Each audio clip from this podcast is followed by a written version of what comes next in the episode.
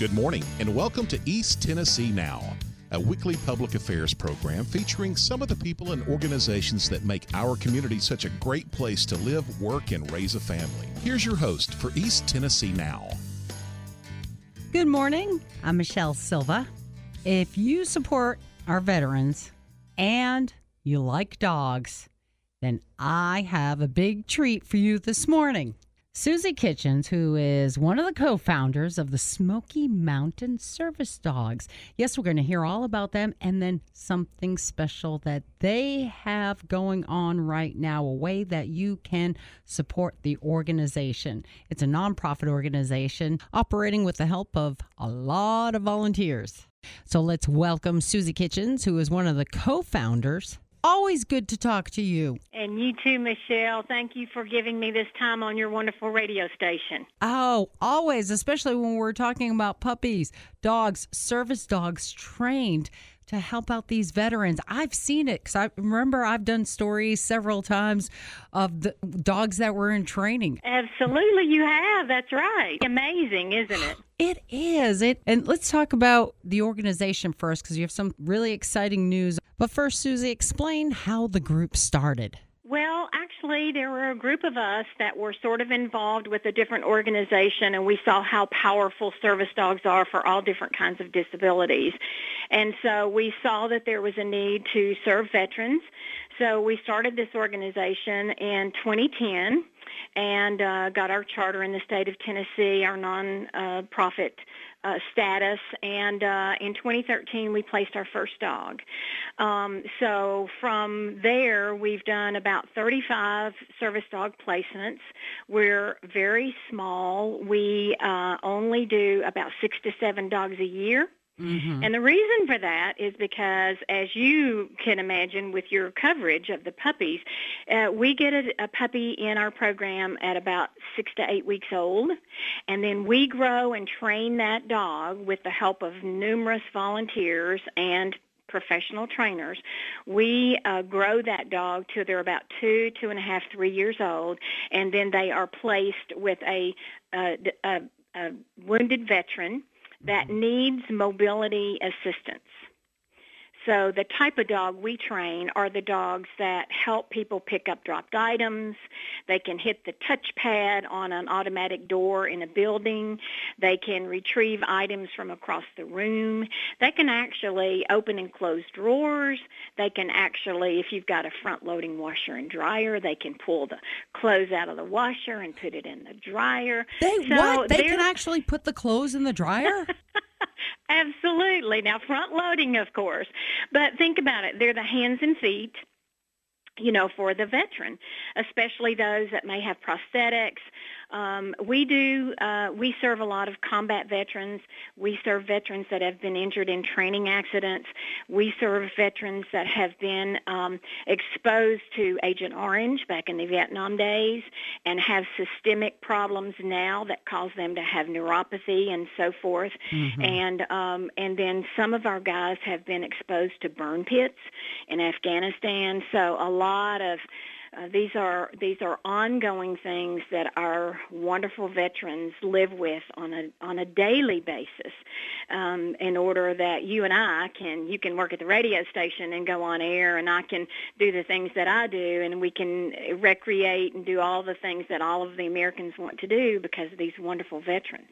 Absolutely, they have done so much for us. We we you know we have no idea. Exactly. Exactly and that's been a real personal blessing to me, I guess, is because I am uh, currently I am one of the co-founders, but I serve as the veteran liaison. So I take the veteran from the first time I get their application. I take it all, take them all the way through until we get them approved and matched and ready for training camp for a service dog. It's quite a journey for these guys to go through our program to get a service dog, and every one of them, if you look on our website, you can see our recipients, and every one of them has done their due diligence. They have worked hard, and uh, and they are they are excellent dog handler teams. Um, in addition to the mobility, our dogs really, really shore up these veterans from the psychological side. Many, many, many of them do suffer from PTSD um, from their experiences of seeing and experiencing things that none of us can imagine unless you've been in a combat zone. And um, so our dogs are twofold in serving that veteran. So explain how it helps them psychologically. Well, if someone has been, uh, for instance, uh, if they were injured in an IED explosion in a in a combat zone, when they get home, crowds, they can't do crowds. They're hyper vigilant so they're looking for the exit. So if things get too hairy for them, they can get out quickly. Um, they have difficulty, some of them with traumatic brain injuries have difficulty processing their thoughts, so they will avoid going into public because if they get in and they don't want anybody to know that there's anything wrong, and technically, if you look at a person that has really severe PTSD, they look just like you and I do. But mm-hmm. on the inside, they are in this adrenaline rush, uh, uh, locked in situation uh, with their bodies. So some of them, their hearts race, they sweat profusely. Many of them have nightmares. So the service dog allows them, number one, when they go into public, they have a battle buddy with them all the time.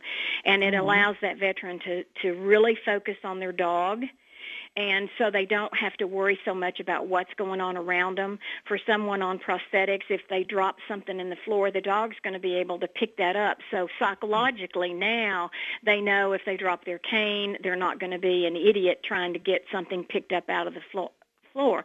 And you would be surprised how many of them do avoid that.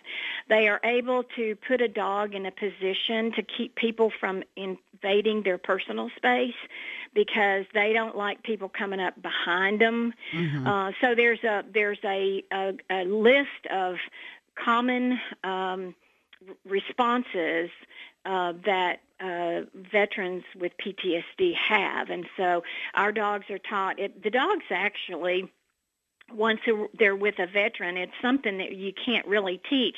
The dog can actually sense when that veteran is becoming anxious. So there's a command called touch. And so if the veteran puts his hand on his leg, the dog will nuzzle his head right into his lap. Um, and sometimes after the dog and the, the veteran have been seasoned and they've bonded well, you don't even have to, they don't even have to give the command. The dog leans into them or will put their head on their lap and it just diffuses that anxiety that they feel. Um, and also depression and anxiety go along with PTSD. And so for depression, the dog, I mean, if a dog has to go out to the bathroom, then you got to go. Mm-hmm. you don't get to stay in bed, you know, and the dog has to has to be exercised. And so it makes the veteran more active and it helps them to be able to get moving and to engage in activities of daily living, you know. So it's amazing um, the things that happened. Um, we did a, um, and we did a. I'll tell you very quickly about a.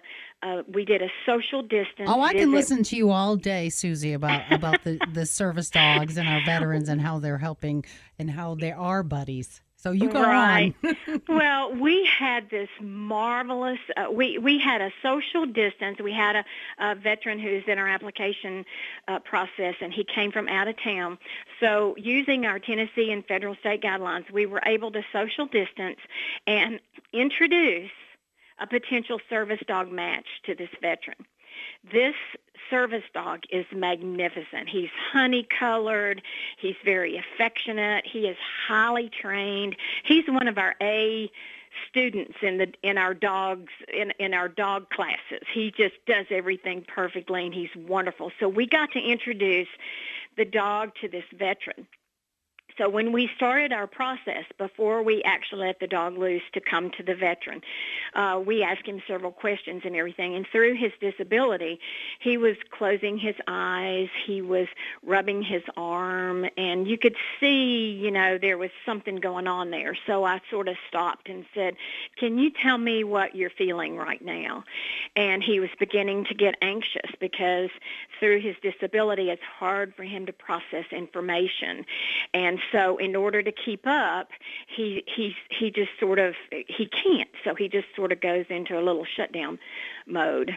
So we took a little quick break and then we moved forward. So we get finished with the interview and some of the things that we needed to do. So now we unclip the dog and he calls the dog to him.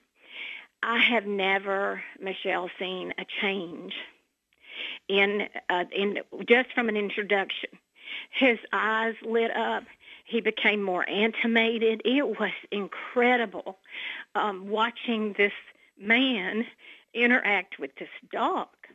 So obviously we had a wonderful match.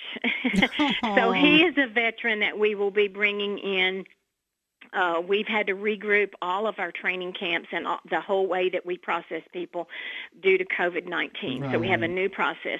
But he'll be coming in to go through his training camp and to be able to take that dog home with him. Oh, oh my gosh. I got the goosebumps during that story. I just love to hear that. And you know what? It, people, I guess, we don't see all the work that's put on behind the scenes of this program right. too you know you're you have meetings with the the veteran himself the dogs you have the dogs going through training. There's a lot of expense as well.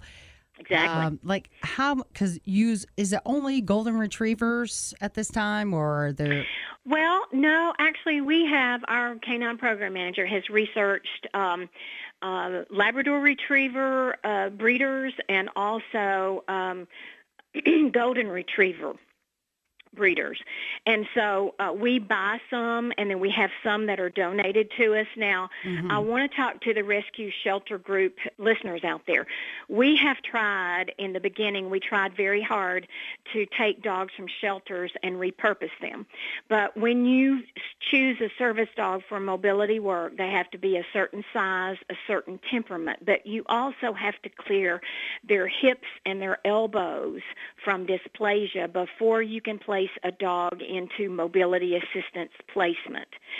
So we could not uh, grow our program based on shelter dogs. We do have the local shelters have uh, our information when they get a dog that we that they think might work. Mm-hmm. Uh, they get bring it to our attention and we evaluate it. And if we can use it, we certainly do. It's expensive to we have to have them X-rayed, of course, in order to make sure that they will pass our health clearances. And therein is where generally the dogs fail our our you know our program criteria for the dogs. Um, but we bring them in, uh, like I said, about eight and a half weeks uh, or eight to ten weeks, and they go through. Uh, they go into a puppy raiser home for about the first year. Mm-hmm. Now, our it's important to know that Smoky Mountain Service Dogs we're sort of unique with a nonprofit that serves veterans exclusively because we are all volunteers. The board of directors, everybody is a volunteer, with the exception of we have four employees. We have three trainers, a canine program manager, and then we have a facility um, slash alternate trainer person. So those are the only people that are paid. Mm-hmm. So uh, we bring the dogs in, and during the puppy, they have puppy classes. So the the puppy raisers bring the dogs in for puppy classes with the professional trainers, and then once they get to about ten um, to eleven to a, a months old, they come in. They rotated into the kennel, and the professional trainers um, then start doing the the puppies learn their obedience um, skills. There's a couple of levels that they learn before they rotate into the kennel. So they know the basic commands, sit down, so forth. Mm-hmm. Um, then we begin the advanced levels because each one of our dogs knows about 35 to 40 different commands. Some of those are oh, position, wow. positional commands. Some of them are retrieval commands, um, you know, and so forth. So there's different commands for different reasons. So the higher levels are uh, implement, uh, imprinted on these uh, year-old dogs by the professional trainers. And then the dogs, they, they come in to work in the kennel and then on the weekends they go out with a weekend respite volunteer and stay in that home and that way their home skills are kept up. They are not allowed on the furniture. They're working dogs. So the rules for working dogs are somewhat different. So, um, and so they do that back and forth until they become all of the skills that they need have been imprinted on them through the professional trainers, and then they go into an advanced trainer home, and that advanced trainer actually almost uses the dog as if as if he or she were the the, the uh, disabled veteran. So, uh, and then those dogs even continue to come for training until they get matched with the uh, veteran.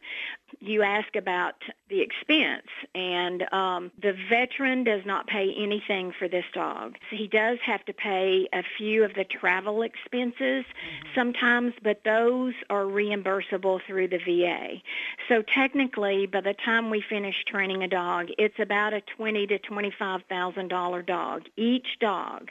By the time we pay the trainer, by the time we vet, you know, pay the vet bill, mm-hmm. keep them in good health, and that sort of thing. So it costs about twenty to twenty-five thousand yeah. dollars for each dog. And, and, and Susie, we. Cl- uh, I mm-hmm. want to stop you there just for one second because it is true that sometimes, you know, because you talked about the shelter dogs and how sometimes they don't always make it because of the physical reasons or whatnot. And mm-hmm. sometimes even the healthiest of the healthy dogs don't end up making the cut as exactly. much as they've been trained and everything. Yes, and they're taken into public even as puppies. Under we we follow the the federal guidelines for service dogs in training, and so even our puppies can go into um, as long as they're jacketed, and and we do it you know according to the the guidelines.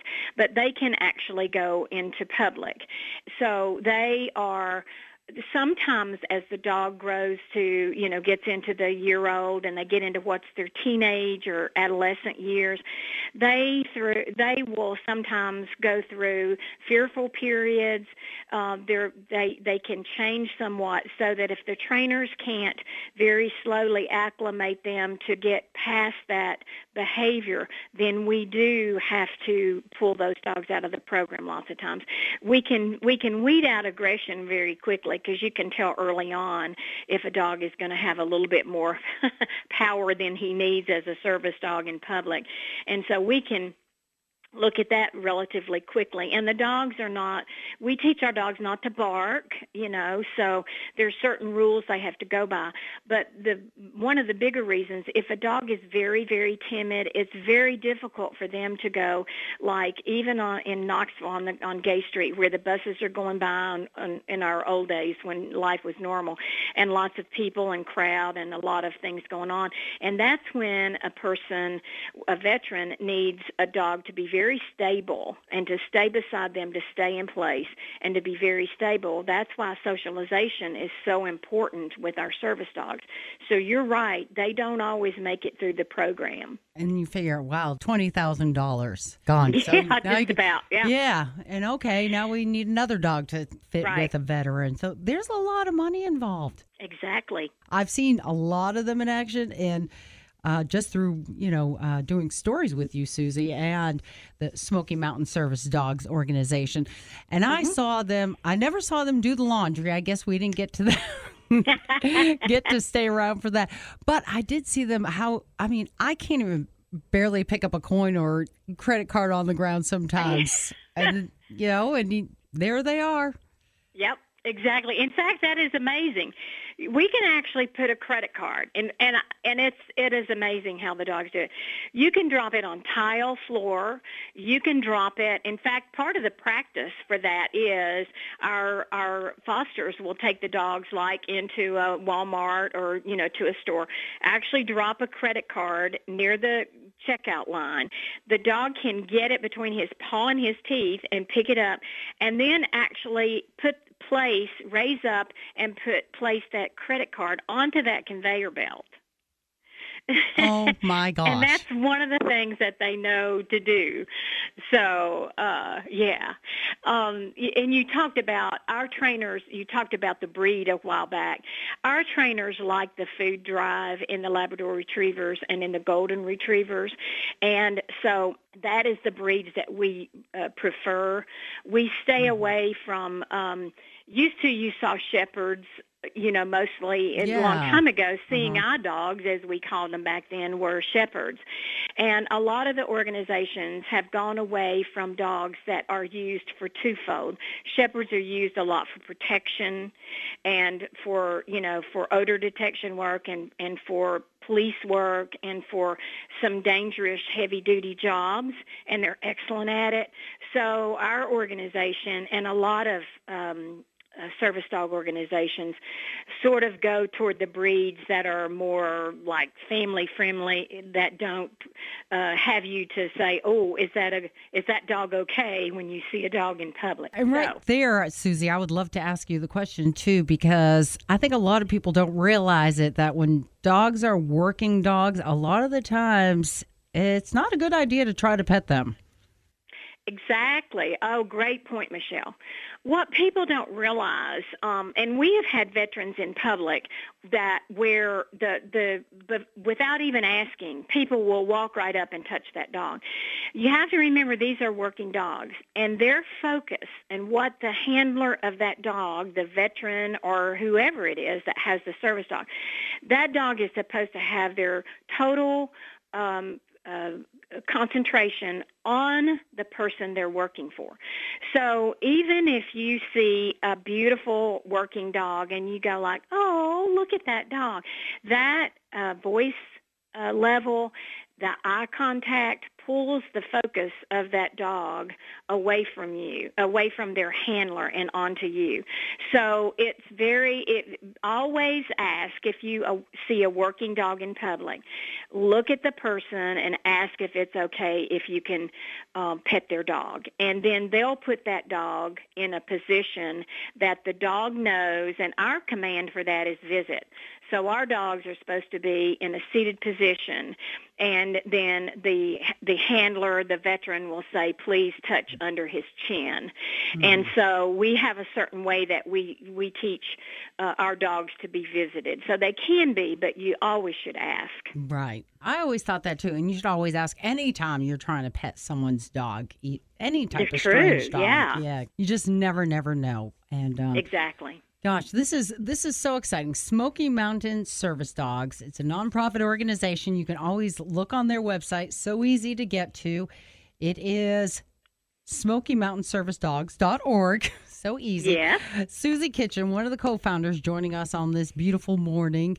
Uh, it is a beautiful morning because I get to talk about a charity that I love because it involves dogs and it involves veterans, um, teaming them up so they they both have buddies, and we've talked about gosh the price of the dogs, how they are trained, why we don't use shelters, how what they can do for the veterans. Well, now, Susie, what can we, the public out here, what can we do for the organization? Wow. Well, um, thank you again, Michelle, for giving uh, me the opportunity to speak on behalf of the board of directors and all of us at Smoky Mountain Service Dogs because we cannot uh, continue operations without wonderful volunteers. We have about 160 volunteers to date. Part of those are dog handlers. Part of those are people who help us in various uh, other areas, uh, you know, special events that we do and so forth. So we desperately always need volunteers. Uh, and you can, it's all listed on the website of the different ways that you can volunteer. Our biggest need is puppy raisers. Volunteers are very important. So hit that website, go onto there if you need to. Obviously, we need money to operate. So our monies comes generally from uh, corporate donations, from individual donations and from our fundraisers and from grants. So we have about four different sources of of um, of fundraising. So um, the, now we have this wonderful new project that we're so excited about, but it's ended up being uh, we we it's hard work. We have got to have your listeners to to really pinch in on this one. We have a new specialty plate for Smoky Mountain Service Dogs. It was designed by Robert Tino our local artist up in uh, who does a lot of wildlife as you know up in sevierville Uh-huh. he created this for us it has a golden retriever on the plate. It's red, white, and blue, and it is absolutely spectacular. So it's all on the website. So this specialty plate, anytime that you develop have a new one for the state of Tennessee, of course, you have to pre-sell 1,000 plates before it goes into production. We're moving along, but we really desperately need the help of your listeners. Um, so we need to get to a thousand. The plate costs about thirty-five dollars, and um, once we get a thousand signatures, we will send in our money. The plate will go into production, and then you would be notified through your county clerk's office wherever you register your car. And this is across the state of Tennessee. It's not just for our East Tennessee division. It will be a Tennessee license plate for any Tennessean with a registered vehicle. So um, we desperately need your help. We will receive when those, uh, I think every nonprofit that has a specialty plate receives about a little over $15 of every plate sold. So this is an ongoing uh, revenue generator for us. And the beauty of it is that it also helps us to let other people know about Smoky Mountain Service Dogs because you've got this gosh darn beautiful plate mm-hmm. on the back of your car. Oh, that is so perfect, so fitting. I'm looking at the picture right now. They are mm-hmm. gorgeous mm-hmm. plates. And for anyone who is interested supporting our veterans, and service dogs. The Smoky Mountain Service Dogs Organization needs your help, and all you have to do is get a license plate. That's so simple. Exactly. And it is true. The rest of us out there, we like to see from driving up from behind you too. exactly. right. and spreading awareness. Look look how much you're doing just by buying a license plate. Right. Who oh. doesn't love dogs and who doesn't want to support veterans, you know? Exactly. Everybody. Yes. Well, I just want people to reach out to you, Susie, even if it, if it's a small donation, whether it's buying a license plate or how they can help out um, with the dogs, or maybe sponsor a dog, become the puppy. Was it the puppy raiser? raiser? There mm-hmm. you go. oh yes, we desperately need those. So if you're out there, if you have a family, if you have kids, um, it um, you know uh, and and you would be called and once you fill out the information the volunteer coordinators will contact you and explain everything to you and guide you through the process. And it's very if you have a family it's very uh, educational in learning about dogs and dog behaviors and how to train dogs. So the information that and the education that you get in in raising a, a puppy or even you know being a weekend respite the education education that you get about dogs is absolutely phenomenal that you can take on to your own pet dogs and those kinds of things. So it's a really good program. So I encourage everybody to everybody that can to to reach out for that program and especially our license plate as well, our mm-hmm. specialty mm-hmm. plate. I'm sure there are many folks out there that want to help, want to get more veterans paired with these service dogs. We try not to get a wait list. We try to get our dogs, once we get a veteran in the application process, we try to get that veteran placed with a dog within six months, six to eight months uh, after they apply. And in most instances uh, across the nation, the wait list is can be two to three years, if not longer. So we're very pleased that we can get these guys in get them through the process, and get them matched with a dog and on with their life. Susie Kitchens, we are out of time. It's been a pleasure. This half hour went by so quickly. It did. Thank you again, Michelle. I appreciate it, and thank you to all your listeners out there. So uh, we we would encourage you to support us, and we thank you in advance for those of you who do. Smoky Mountain Service Dogs.org easiest place to get all the information you need, make your donation, support the organization any way you can, including buying those specialty license plates. Well, it has been a great morning, and thank you all so much for listening. I'm Michelle Silva. Remember, East Tennessee Now is available on demand as a podcast from iTunes, Google Play, and Stitcher. You've been listening to East Tennessee Now a weekly public affairs program featuring some of the people and organizations that make Knoxville and East Tennessee such a great place to live. If you have a suggestion for the program, we'd love to hear from you. Our mailing address is P.O. Box 27100, Knoxville, Tennessee 37927, or call the studios at 865 525 6000. That's 865 525 6000. East Tennessee Now is a presentation of Midwest Communications Company.